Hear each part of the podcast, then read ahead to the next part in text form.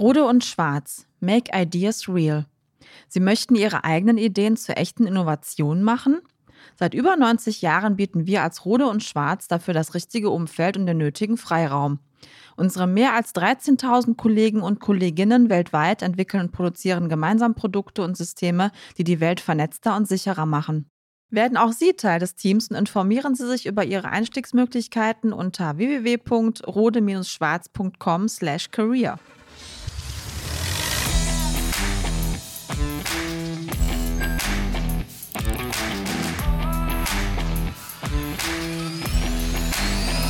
aufs Ohr. Hallo und herzlich willkommen zu einer neuen Folge von Technik aufs Ohr. Ja, wenn ihr Trinkwasser aus dem Hahn nutzt, geht ihr davon aus, dass das Wasser einwandfrei ist. Das regelt die Trinkwasserverordnung. Am 24. Juni 2023 trat die zweite Verordnung zur Novellierung der Trinkwasserverordnung in Kraft. Sie bringt wichtige Änderungen für die Pflichten und Anforderungen für die Wasserqualität mit sich. Doch sie wirft auch noch Fragen auf. Genau, und welche Neuerungen es gibt und was in Sachen Gesundheit zu beachten ist, berichten uns Arndt Bürschkens und Christian Strelo. Beide sind Sachverständige für Trinkwasserhygiene sowie Fachreferenten im Bereich Technik und Hygiene nach VDI 6023 Hygiene in Trinkwasserinstallation. Herzlich willkommen, ihr beiden. Hallo. Hallo. Hallo. Ja, schön auch, dass wir hier zusammensitzen. Das haben wir ja auch nicht mehr so oft, ne? Dass wir alle Gäste Das bei uns stimmt. haben. Heute mal Das im ist sehr Studio. schön. Ja, sehr schön. Ja, Arndt, fangen wir einfach mal mit dir an. Was ist denn nun genau neu an der Trinkwasserverordnung? Ähm, ja, Sarah, neu ist einiges. Wir haben eine vollständige neue Erarbeitung der Trinkwasserverordnung. Also nicht, nicht nur eine Überarbeitung, sondern das Ding ist komplett neu erarbeitet worden. Sieht man alleine daran schon, dass wir früher 25 Paragraphen hatten, heute 72. Ähm, früher wurden Dinge auch noch beim Namen genannt. Da wurde von Trinkwasserinstallationen Typ sowieso gesprochen. Heute arbeitet die Trinkwasserverordnung mit dem sogenannten Verweisprinzip. Das heißt, es wird immer nur noch Bezug genommen auf Paragraph 2 Absatz 2 Nummer E, irgendwie so. Das heißt, es empfiehlt sich, wenn man die Trinkwasserverordnung liest, immer zwei Exemplare nebeneinander zu lesen, Oh da, zu legen, damit man tatsächlich dann auch die Verweise nachschlagen kann. Ansonsten inhaltlich hat sich einiges getan, ähm, konzentriert auf die Punkte Legionellen, Blei und beim Wasserversorger das Thema mit der Risiko, mit dem risikobasierten Ansatz. Es hat sich zum Beispiel geändert, dass früher erst beim Überschreiten des technischen Maßnahmenwerts ähm, Maßnahmen ergriffen werden mussten, äh, heute schon beim Erreichen. Ich habe vor kurzem mit einem Kollegen vom Umweltbundesamt gesprochen, der rechnet damit, dass wir tatsächlich mehr positive ähm, Anlagen jetzt dann auch draußen finden. Es hat sich geändert, dass der Blei-Grenzwert gesenkt wird. Im Augenblick 10 Mikrogramm pro Liter. Der wird perspektivisch bis 2028 auf 5 Mikrogramm nochmal halbiert.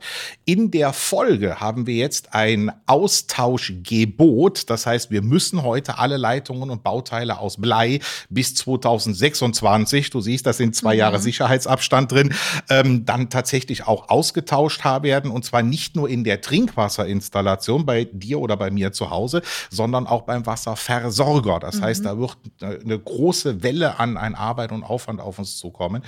Und äh, ja, so haben sich einige Dinge geändert, was man alleine an der Zahl der Paragraphen schon sieht, was sich da, was sich da so getan hat. Mhm. Okay, beim Trinkwasser, da hört der Spaß ja auch. Von äh, 25 auf 72 Paragraphen ist schon ganz schön viel. Vermisst ihr denn noch was? Gibt es da noch was noch zu regeln? Ist es da noch was offen? Für mich ja. Ähm, beziehungsweise ist es klarer zu beschreiben, einige Sachen. Als kleines Beispiel, ähm, ich vermisse beispielsweise gerade beim Erreichen des technischen Maßnahmewertes in Bezug auf Legionellen ähm, die Informationen der Nutzer, also der betroffenen Nutzer. Ähm, das ist jetzt schachtelmäßig, so wie der Arndt es gerade schon gesagt hatte, leicht versteckt. Für mich wäre das wirklich an oberster Stelle, müsste das bei den Maßnahmen stehen. Ähnlich auch ähm, der risikobasierte Ansatz oder die Risikobewertung der Hausinstallation. Das wurde so ein bisschen auf das Umweltbundesamt abgelagert. Allerdings wurde hier für mein Dafürhalten eine ziemliche Chance vertan, dass beispielsweise die Betreiber etwas abgeholt werden, dass die vorsorglich ihre Trinkwasserinstallationen einfach mal angucken. Ähm, hatte mit Arndt neulich zusammen eine, ein Seminar Trinkwasserverordnung. Und dort war eine, hatten wir es als kleine Herleitung gemacht, äh, die Mhm. Trinkwasserverordnung im Vergleich mal zur Straßenverkehrsordnung. Wie haben wir es denn da? Bei einer Straßenverkehrsordnung, wenn ich etwas betreibe, also sprich ein Auto betreiben möchte, dann brauche ich erst einmal eine Einweisung in den Betrieb Ja. plus, dass ich noch meinen Sachkunde in irgendeiner Form ähm, überprüfen lassen muss, also sprich durch die Fahrprüfung kommen muss. Und ich habe überall Hinweisschilder, was muss ich denn machen? So, und wenn wir das jetzt mal zur Trinkwasserverordnung und zur Trinkwasserinstallation vergleichen, für jeden ist es selbstverständlich, dass irgendwo die Rohrleitung in den Wänden verschwunden ist und dass irgendwo die Flüssigkeit Wasser aus der Entnahmestelle rauskommt. Aber was da alles so hinterhängt, kriegen die meisten halt leider erst mit, wenn es wirklich zu spät ist. Stimmt. Ja, Und sollte das ja wäre so die sein, Chance des, der Risikobewertung gewesen, dass man halt wirklich die Betreiber abholt. Ähm, geht mal präventiv in eure Anlagen mit rein.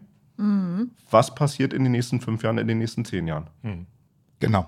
Vor allen Dingen, weil das ursprünglich ähm, Auslöser für diese Welle an Änderungen im Infektionsschutzgesetz, in der Trinkwasserverordnung und so, war ja eine Änderung in der, in der europäischen EU-einheitlichen Richtlinie über die Qualität von Wasser für den menschlichen Gebrauch. Und da war diese äh, Risikoanalyse, äh, der sogenannte Neudeutsch Water Safety Plan für Gebäude, mh, tatsächlich verankert oder es wäre die Möglichkeit da gewesen, das umzusetzen, hat man in der Trinkwasserverordnung meiner Meinung nach versäumt. Also diesen präventiven Ansatz, äh, ich meine, der Christian hat es gerade mit der Straßenverkehrsordnung schön beschrieben. Ja. Wir kennen es von zu Hause. Einmal im Jahr kommt der Schornsteinfeger, äh, die Feuerungsstätten anschauen und überwachen. Sowas würden wir uns für die Trinkwasserinstallation wünschen, weil dann wären viele Schadensfälle, auch die im Bereich der Trinkwasserhygiene passieren, vermeidbar. Was meint ihr denn, woran das liegt, dass man jetzt nicht diesen Ansatz gewählt hat? Ähm, welchen Background hat das?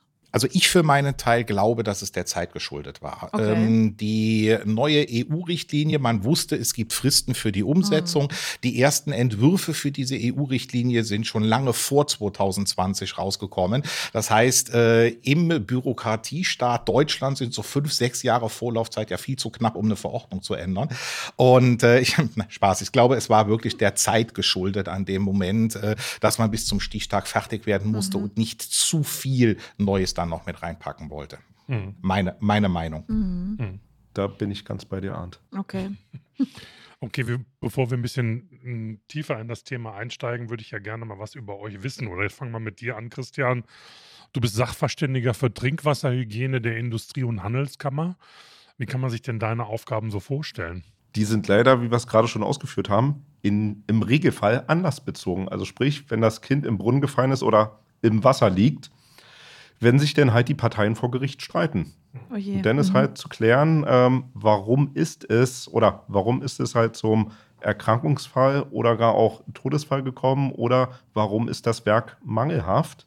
Warum streiten sich die Parteien? Das wäre in vielen Fällen präventiv, beispielsweise vor Inbetriebnahme der Trinkwasserinstallation, dass man mal rüber guckt, ist das alles so ordentlich gebaut oder geplant, wäre vieles lösbar. Und das, was Arndt und ich tagtäglich machen, ist eigentlich mehr oder weniger, man kann schon fast sagen, Detektivarbeit Arndt, oder? Ja, Okay. da stimme ich, da stimme ich dir zu. Also wir schauen halt, ähm, wo kommt die Parameter im Trinkwasser her? Was ist die Ursache der Installation? Warum haben wir beispielsweise eine Bleiüberschreitung oder Legionellen im Trinkwasser? Und bringen das denn auf Papier und beschreiben es so, dass es dann halt auch der Laie versteht. Genau. Ähm, wir gehen in der Regel in die Ursachenermittlung, wenn das berühmte Kind schon in den Brunnen gefallen ist. Als Sachverständige, wenn es dann zum streitigen Verfahren kommt, ähm, obliegt den Sachverständigen, also Christian und mir jetzt in dem Fall, ähm, die streitentscheidende Bewertung. Wo war der, wo war die Ursache? Wer hat äh, einen Fehler gemacht? Wer muss es am Ende zahlen? Ja? Ähm, das ist eigentlich so 90 Prozent unserer Arbeit, dass wir Dinge retrospektiv, rückwirkend betrachtet dann feststellen. Was ich sehr schade finde, weil gerade im Bereich der VDI-Richtlinien, äh, du hast es eben gesagt, VDI 6023 bietet ja auch alle Möglichkeiten, präventiv zu agieren. Sowohl im Blatt 2, Gefährdungsanalyse, ist die äh, präventive, die systemorientierte Bewertung fest verankert, genauso wie in dem Hauptblatt 6023 Blatt 1 ähm, die sogenannte Hygiene-Erstinspektion, was ja auch eine gutachterliche Bewertung ist, allerdings während, des, während der Bauphase ja, dass ich mir Installationen anschauen kann, wenn der Installateur sagt, hey, Rohinstallation ist fertig, ist abgeschlossen, bevor ihr jetzt die Wände verkleidet, den, den Estrich reinmacht und so. Also solange wie ich Leitungen auch mhm. noch sehen kann, dass man dann so eine Bewertung durchführt, weil das macht am Ende natürlich im Sinne der Rechtssicherheit, ich erzähle da morgen auf der Konferenz auch noch ein bisschen drüber, ähm, die Sache erheblich einfacher für alle Beteiligten. Mhm. Plus der Vorteil ist, wenn die Wände offen sind, kann man Fehler noch beheben. Ja, klar. Ja. Wenn nachher die Anlage befüllt ist und im vollen Betrieb ist, ist mhm. es oftmals schwer zu sagen, nimmt mal bitte die Anlage wieder außer Betrieb. Mich würde interessieren, wie oft müsst ihr denn ran? Wie oft müsst ihr denn solche Bewertungen machen? Oder wie oft müsst ihr dann eure Sachverständigenurteile abgehen, abgeben? Also ist das bei Großindustriebauten so oder ist das bei Privatbauten öfter? Was, erzählt mal ein bisschen. Also bei mir ist es im Augenblick so, dass ich zurzeit sechs Gerichtsakten zu Hause auf dem Tisch liegen habe, die bewertet werden wollen, ähm, die sich jetzt nicht nur auf Hygiene beschränken, aber halt in andere Aspekte der Trinkwasserinstallation dann auch reingehen, was Sanierungskosten und ähnliches betrifft. Ähm, überwiegender Teil, ich sag mal so 60, 70 Prozent sind bei mir Privatgutachten in der Regel auch, wie der Christian gerade sagt, anlassbezogen. Das heißt, es gab eine äh, Überschreitung, Erreichen technischer Maßnahmenwert für Legionellen, aber auch aus anderen Gründen. Ich habe sehr viel zu tun im Moment mit Schadensfällen, wo es zu anderen äh, mikrobiologischen Verkeimungen kam, zum Beispiel Pseudomonas aeruginosa. Ich habe relativ viel zu tun in letzter Zeit mit äh, Schadensfällen, ähm, wo es durch eine Rohrinnensanierung, mhm. das ist gerade aktuell irgendwie gerade in der Presse, ähm, zu, zu Schadensfällen Fällen gekommen ist. Aber das sind dann, wie gesagt, so 70 Prozent, 60, 70 Prozent sind, sind privatgutachterliche Sachen. Okay. Das ist bei mir ähnlich. Also der Schreibtisch ist randvoll. also schön. Ähm, bei den Privataufträgen sind jetzt glücklicherweise wirklich äh, schon fünf Grad aktuell in Bearbeitung, die präventiv mit bei sind. Hm. Also, an, also nicht erst. Ähm, ist noch nichts passiert. Es ist noch nichts passiert. Man möchte vorsorglich, dass man reinguckt, gibt es Optimierungsbedarf.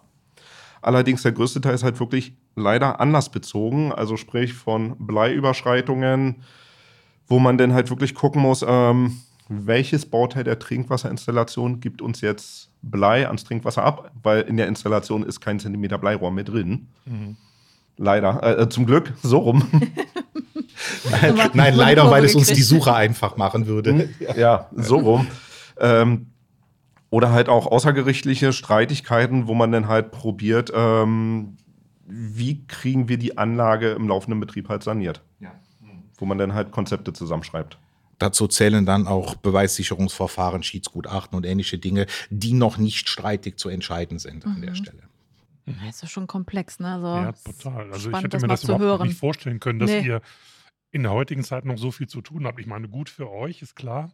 Aber ja, dass es ähm, so viele Vorfälle gibt, gerade in diesem Land, wo alles reglementiert ist, wo es für alles irgendwelche Vorschriften, Richtlinien, Normen gibt.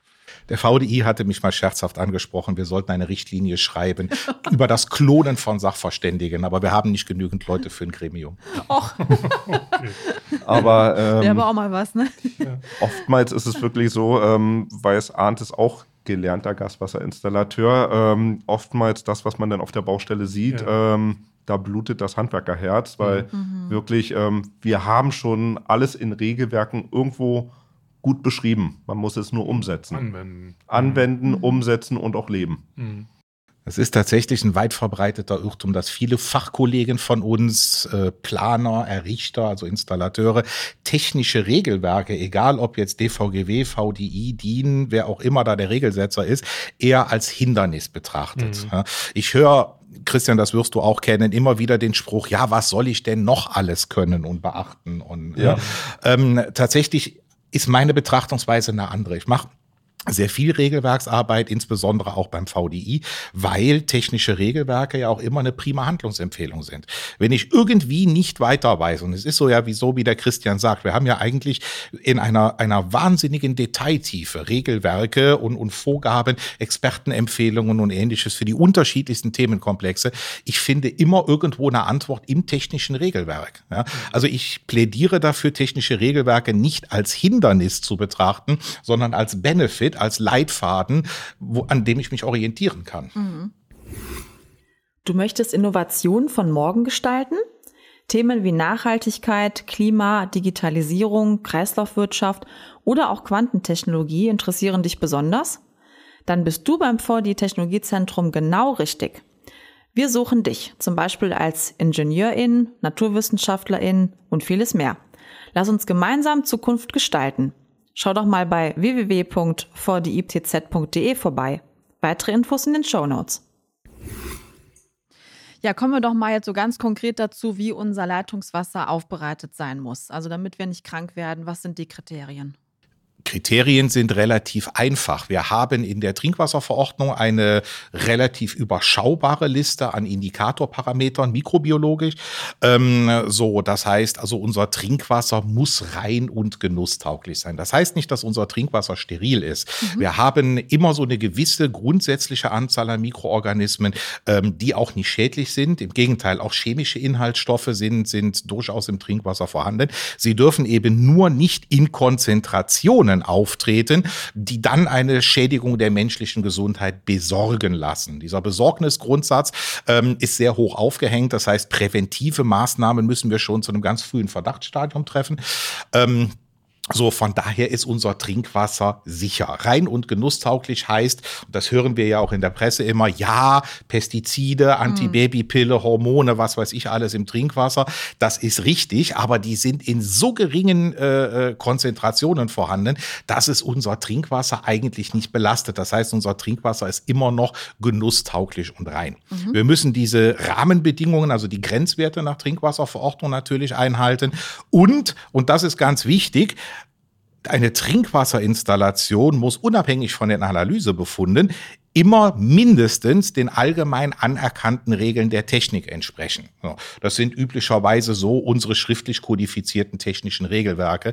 Ähm, deswegen ist es ein Fehler zu denken, naja, meine Trinkwasserinstallation ist jetzt 70 Jahre alt, habe ich nie was dran gemacht, ähm, aber meine Werte sind in Ordnung, also muss ich nichts ändern.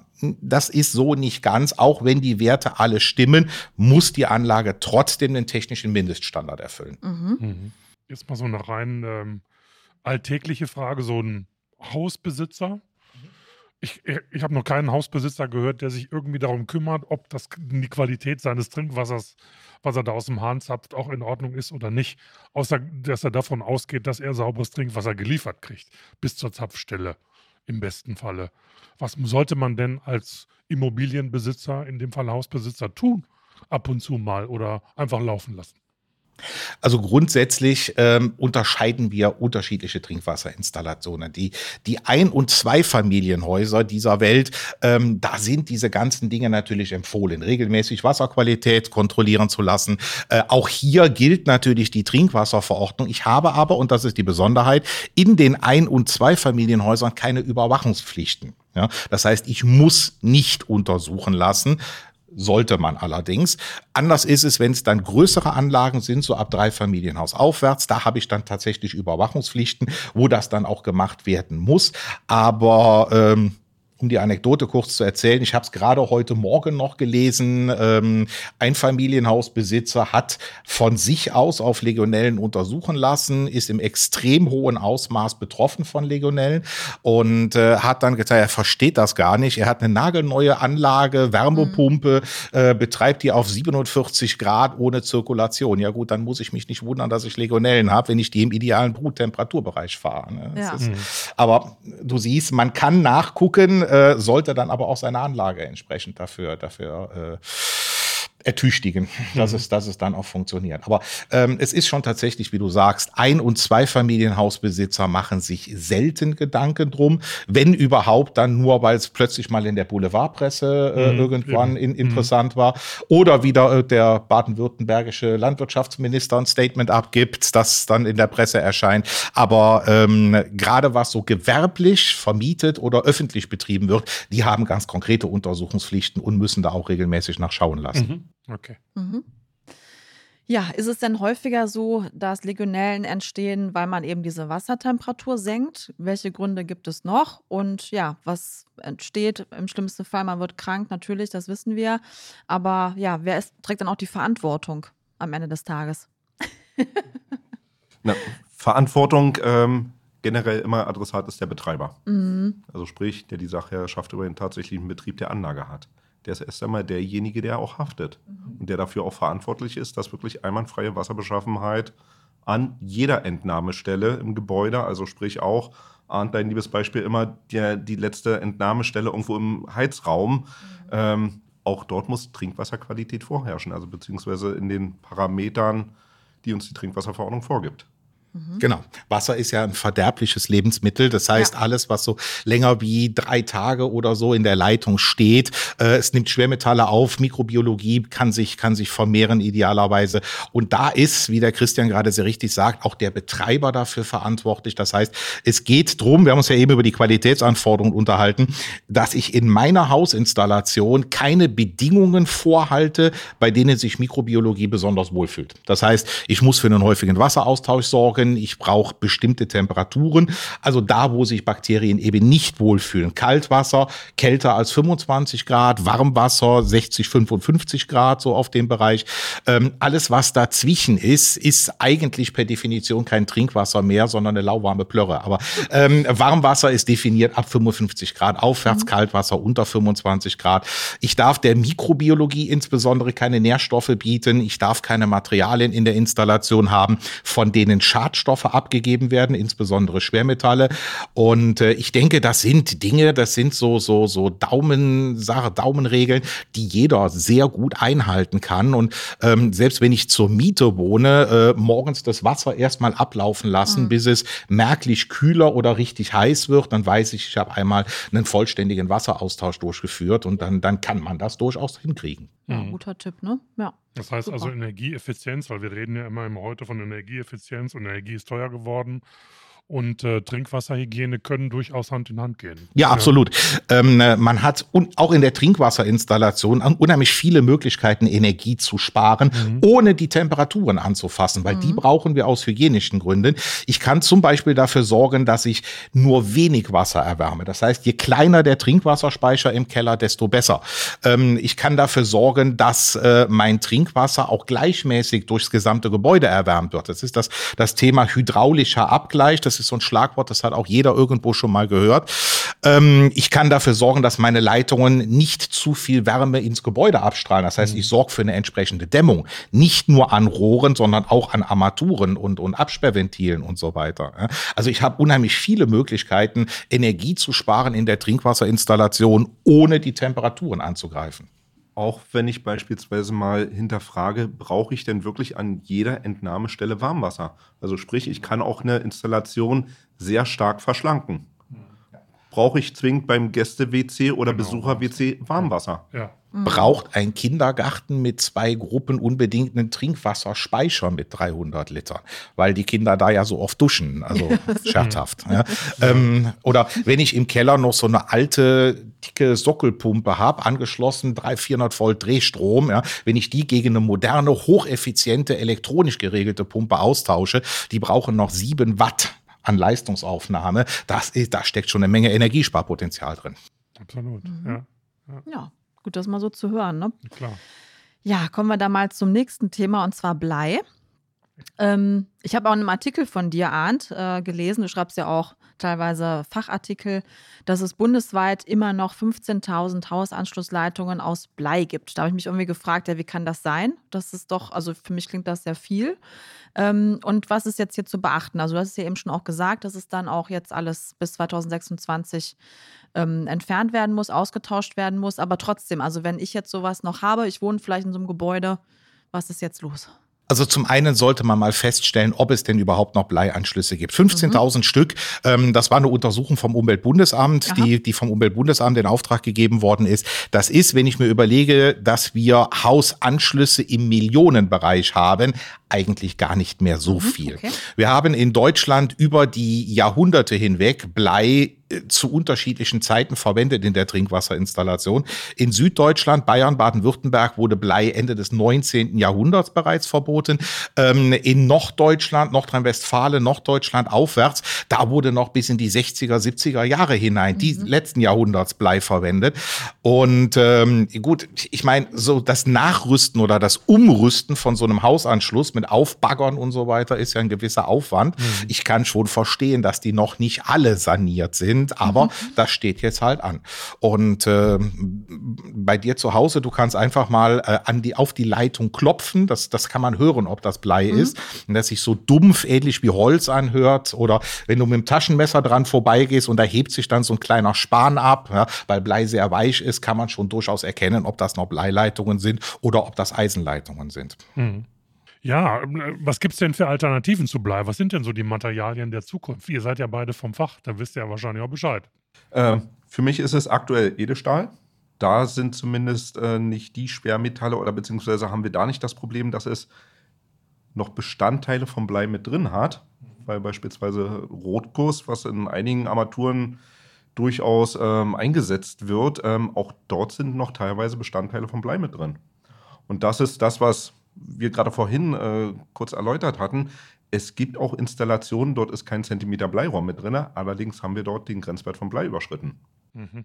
Genau, was dann vielfach eben aus diesen Buntmetalllegierungen, Messing, Rotguss kommt, also aus Rohrverbindern, aus Armaturenventilen und, und ähnliche Dinge, weil bis Anfang der 2000er Jahre, so 2003, 2004 rum, ähm, in Rotguss und Blei, äh, in Rotguss und Messing teilweise noch bis zu fünf Prozent Blei mhm. als Legierungsbestandteil mit drin war, drin war für die Zersparbarkeit.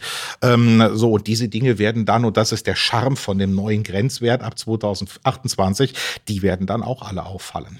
Mhm. Oh je. Ja, so, aber um die Frage zu beantworten, neben Edelstahl, ich bin auch ein großer Freund von Edelstahl, äh, sind natürlich auch moderne ähm, synthetische Materialien, Mehrschichtverbundmaterialien, ähm, Kunststoffleitungen ähm, aktuell das, was, das, was am, am wenigsten äh, die Trinkwasserqualität verunreinigt. Mhm. Mhm. Ja. Bei Kupfer, Kupfer ist auch noch weit verbreitet in, in vielen Gegenden als Leitungsmaterial, ähm, wobei wir jetzt auch die ersten Versorgungsgebiete haben, gerade, ich glaube, gerade hier in Nordrhein-Westfalen, ähm, wo Kupfer nicht mehr empfohlen ist, weil es dann auch verstärkt zur Korrosion in den Kupferleitungen kommt. Das heißt, da kommt es immer darauf an, ob die Wasserqualität auch wirklich zum Material passt.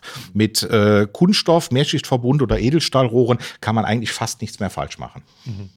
Kupfer ist auch teuer, oder? Also ich meine, abgesehen davon. Halten dafür aber auch lange. Ja, okay, gut. Ja. Das stimmt. Ja. Ja, ja, du weißt, wer billig kauft, kauft zweimal. Ja, das ist oft so, ja. Schön. Ja. ähm, was befasst euch denn noch so in der Richtlinienarbeit? Also gibt es da auch Perspektiven, was euch so in der Zukunft noch befassen wird? Könnt ihr da noch einen kurzen Einblick geben? Also soweit es mich betrifft, ähm, ist eines der Themen, die mehr und mehr Raum einnehmen in der Richtlinien oder in der Regelwerksarbeit, ähm, das Thema Kaltwasser, Kaltwassertemperaturen, Kaltwasserzirkulation. Die ersten Hersteller fangen an, auch Kaltwasser äh, im Kreis zirkulieren zu lassen. Kann man drüber streiten, ob das sinnvoll ist oder nicht. Ähm, aber dieses Thema Kaltwassertemperaturen größer 25 Grad wird uns auch aufgrund des Klimawandels und aufgrund gestiegener Grund Temperaturen auch im Boden ähm, in Zukunft definitiv begleiten. So. Und ähm, es ist im Augenblick sehr, sehr viel im Wandel. Ähm, hier bei uns beim VDI ist die Richtlinienreihe 6023 ab morgen wieder in der Überarbeitung. Ähm, wir haben beim DIN einige Projekte laufen mhm. und mit der Überarbeitung der DIN 1988 und auch der DVGW ist sehr fleißig dabei, seine, seine Arbeitsblattreihe W551 zu überarbeiten. Das heißt, es bleibt tatsächlich spannend und neue Erkenntnisse auch aus Forschungsvorhaben und ähnliches, die fließen dann natürlich ja. zeitnah dann auch mhm. in diese Regelwerke wieder rein. Mhm. Super. Mhm. Jetzt würde mich aber natürlich interessieren, ob dieses Thema Klimawandel und Trockenheit und Wasserknappheit auch dazu führen wird, dass dieses Thema Trinkwasserhygiene mal ein bisschen noch mehr in den Mittelpunkt oder in den Fokus gerät. Merkt ihr da schon irgendwie was? Weil offensichtlich ist diese Ressource ja nicht so unendlich, wie wir immer alle geglaubt haben. Ne? Also kann zumindest aus Berlin sagen, äh, die Ressource Wasser ist irgendwann endlich. Also sprich, man beschäftigt sich schon damit, die Ressource Wasser sinnvoll zu verwenden. Und da kommt das Ganze wieder mit der Richtlinienarbeit so ein bisschen zusammen. Ähm, Beispielsweise hat man eine Zeit lang gesagt, wir müssen spülen. Wir müssen den bestimmungsgemäßen Betrieb simulieren durch Spülen. Ja, wenn die Ressource Wasser irgendwann endlich ist, ähm, müssen wir dort in der Richtlinienarbeit denn Wege und Maßnahmen finden, wie man das denn umsetzen kann. Und auch da, um nochmal die Brücke jetzt zum VDI zu machen, bin ich wirklich sehr glücklich mit den drei ähm, 6023 Blättern, die sich zum einen mit der Planung beschäftigen, die den Betreiber abholen und richtig in den Betrieb der Anlage mit reinnehmen. Und wenn es dann halt präventiv erforderlich ist oder halt anders bezogen mit das Thema Gefährdungsanalyse. Aber was du gerade sagst mit dem Thema Spülen, ähm, das ist ein wesentlicher Punkt auch in dem Zusammenhang. Ähm, Spülen, und so haben wir es in der VDI 6023 ja definiert, heißt ja, ich ersetze den, den bestimmungsgemäßen Betrieb. Das ist ja nichts anderes als eine Simulation. Spülen grundsätzlich ist keine Wasserverschwendung. Aber was, wo ein Umdenken stattfinden muss, ist in der Konzeption von Trinkwasserinstallationen. Mhm. Das ist das, was der Christian eben sagte. Brauche ich wirklich in jedem Klassenzimmer heute noch ein Tafelwaschbecken, obwohl es da gar keine Kreidetafel mehr mhm. gibt, sondern mittlerweile mit Smartboards und Beamern gearbeitet wird. Ne? Dass ich mir überlege, auch im Wohnbereich, was den, was den Luxus und den Komfortgedanken betrifft, brauchen wir in zehn Jahren wirklich noch Tropenregenduschen, die 24 Liter die Minute äh, rauslassen, mhm. ähm, dafür dann aber auch nur zweimal im Jahr benutzt werden. Mhm. Äh, weil ich habe hier ja Vorhaltepflichten und auch die muss ich dann, wenn ich sie habe, muss ich sie bestimmungsgemäß nutzen nutzen. Das heißt, Hygiene, dann sind wir wieder beim Wasseraustausch. Jede Entnahmestelle alle 72 Stunden. Mhm. Ähm, dann muss ich mir überlegen, ob ich wirklich dann neben dem Elternbad und dem Gäste-WC auch noch ein separates Kinderbad brauche, weil meine Tochter in zehn Jahren eh aus dem Haus ist. ähm, ja. Da muss man dann über die Konzeption von Trinkwasserinstallationen tatsächlich mal nachdenken. Mhm. Na ja, klar. Also, ich meine, das ist so ein tägliches Gut. Ja, aber da ne, geht man so unbedarft mit um. Ja. Für viele Menschen ist Wasser selbstverständlich. Ja, ja Wasser ja. kommt aus dem Hahn, so wie Strom aus der Steckdose. Mhm. Ähm, äh, da muss man tatsächlich so, so ein bisschen über den Tellerrand schauen, wo dieses Wasser eigentlich herkommt, was passiert damit im Gebäude. Und äh, es ist so. Viele Kollegen von mir sagen ja immer, Wasser ist das wichtigste Lebensmittel. Nein, ist es nicht. Wasser ist kein Lebensmittel, weil Lebensmittel sind ersetzbar. Wasser ist die Grundlage für eine gesunde menschliche Existenz. Ich hänge Wasser noch viel, viel höher auf als mhm. nur beim Lebensmittel. Und äh, ja, da muss man sich schon Gedanken drüber machen, wie, wie gehe ich an die Thema Thematik ran? Was mache ich damit? Oder eben auch nicht. Mhm. Ähm, noch kurze Ergänzung, weil du sagst, es ist eine Selbstverständlichkeit, dass es in irgendeiner Form flüssig aus der Entnahmestelle mit rauskommt.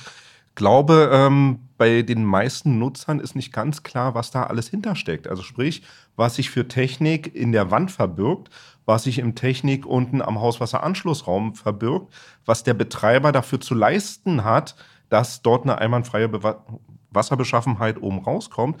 Denn was im Leitungsnetz auf der Straße dafür erforderlich ist, welche Überwachung das Gesundheitsamt hat, plus nochmal weiter rückwärts, wie das Trinkwasser gewonnen wird, also sprich Einzugsgebiete, Schutzgebiete. Und das ist wiederum der große Passus, was unsere Trinkwasserverordnung eigentlich leistet, weil sie überwacht von der Gewinnung bis hin zur letzten Entnahmestelle alles. Und da steckt eine Menge Aufwand hinter, bis das Wasser, das bei euch hier jetzt gerade mhm. durch den Rhein fließt, bei Ihnen dann wieder sauber, kristallklar, genusstauglich und rein aus der Entnahmestelle kommt. Gut, also für mich ähm, ist ne, mit Wasser muss man sorgfältig umgehen, verdammt nochmal. Ja, und nicht glauben, Fall. dass es ewig nur aus dem Hahn kommt. Ne? die Qualität des Trinkwassers, Wasser für den menschlichen Gebrauch, die wir hier in Deutschland haben, die ist nicht selbstverständlich. Ja. Ähm, hier in Deutschland habe ich kein Problem damit, in jeder Trinkwasserinstallation Wasser unmittelbar aus der Leitung zu trinken. Ähm, zumindest wenn man nicht von außen schon sehen kann, dass, die, dass das Gebäude seit 20 Jahren nicht mehr gepflegt worden ist. Aber in, in anderen europäischen Ländern oder ex-europäischen Ländern, wie jetzt England, würde ich das nicht bedenkenlos machen. Ja. Auch in vielen südeuropäischen Ländern, in Spanien, in Italien, in Südfrankreich, würde ich nicht bedenkenlos Wasser unmittelbar aus der Leitung trinken. Ja, von daher ist die Trinkwasserqualität, die wir hier in Deutschland haben, ähm, tatsächlich auch so ausgelegt, dass jeder in Deutschland dieses Wasser ein Leben lang konsumieren kann. Das heißt, das ist ja nicht nur, dass, dass du und ich, also der gesunde, immunkompetente Erwachsene, äh, das trinken kann, sondern da geht's auch um Kleinkinder, um Säuglinge, da geht's um kranke Menschen, da geht's um alte Menschen. Was wir mit dieser Trinkwasserverordnung und den Anforderungen tun, ist ja eigentlich der Schutz der Schwächsten in der Gesellschaft, dass jeder diese, diese Ressource Trinkwasser als unabdingbare Voraussetzung ein Leben lang äh, problemfrei konsumieren kann. Schönes Statement. Absolut, würde ich ja, sagen. toller Appell. Ja, klasse. Meine Herren, vielen Dank. Ja, Es eröffnet wirklich ein bisschen so die Denkweise, wenn man euch finde ich zuhört. auch. Spannend. Und man kriegt Ja. so, auch wenn es nur jetzt eine halbe Stunde war, einen ganz anderen Blick auf Wasser, muss ich Mhm. ganz ehrlich sagen. Ja, wichtiges Thema. Und, ähm, Dann haben wir unseren Job getan, Christian. ja, also herzlichen Dank für eure Zeit. Wir Sehr, sehr, sehr gerne. Ja. Ja. Und wenn ihr noch mehr zum Thema wissen wollt, dann schaut in die Show Notes. Da gibt es noch ein paar interessante Links. Genau. Und ansonsten gerne die Folge kommentieren. Wenn noch Fragen sind, wir leiten das gerne weiter. Weiter verbreiten, liken, alles, was ihr sonst schon wisst. Ne? Weitermachen. Genau. Und wenn es noch Themenvorschläge gibt, schreibt uns gerne. Ja, mehr Genau. gibt es eigentlich nicht mehr zu Und wenn sagen. es wieder eine neue Verordnung gibt, dann laden wir Ja, euch dann laden wir euch wieder ein. Wir kommen auch sehr gerne wieder. Sehr schön. Alles klar. Ja, dann herzlichen Dank euch beiden nochmal. Ja. Danke für die äh, Einladung. Danke. Vielen Dank fürs Zuhören und bis zum nächsten Mal. Tschüss. Tschüss. Tschüss. Tschüss.